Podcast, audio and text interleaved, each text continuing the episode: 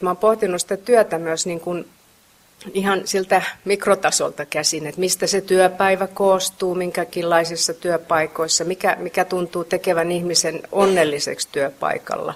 Hienosti sanottuna pohtinut sitä myös semmoiselta narratiiviselta kannalta, että mitä siitä työpäivästä jää käteen, kun illalla sitä kotona miettii.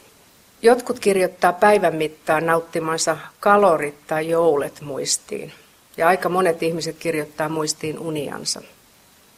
Mutta jos tarkkaan ajatellaan, niin sitä voisi kirjoittaa muistiin yhden työpäivän kerrallaan. Yhden hyvän yöunen mittaisen ajanjakson.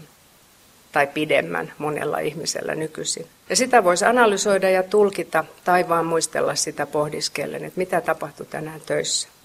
Ratkaisukeskeisen tai monesti kutsutaan myös lyhytterapian tai positiivisen psykologian käyttämä narratiivinen lähestymistapa työhön, työssä viihtymiseen ja viihtymättömyyteen on aika kätevä tapa valottaa tätä asiaa.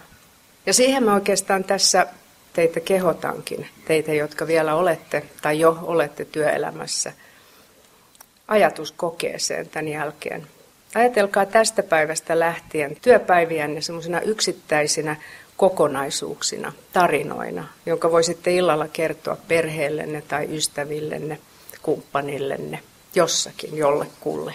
Ja jos ajatellaan suomalaisten lempiharrastusta, joka on yksi niistä, ehkä se on se en tiedä viimeisistä tutkimuksista, että onko, onko mennyt urheilu tai joku muu vielä sen ohi, mutta siis joka tapauksessa kirjoittamista, niin sanottua pöytälaatikko kirjoittamista harrastaa joka viides suomalainen julkisesti taikka salaa.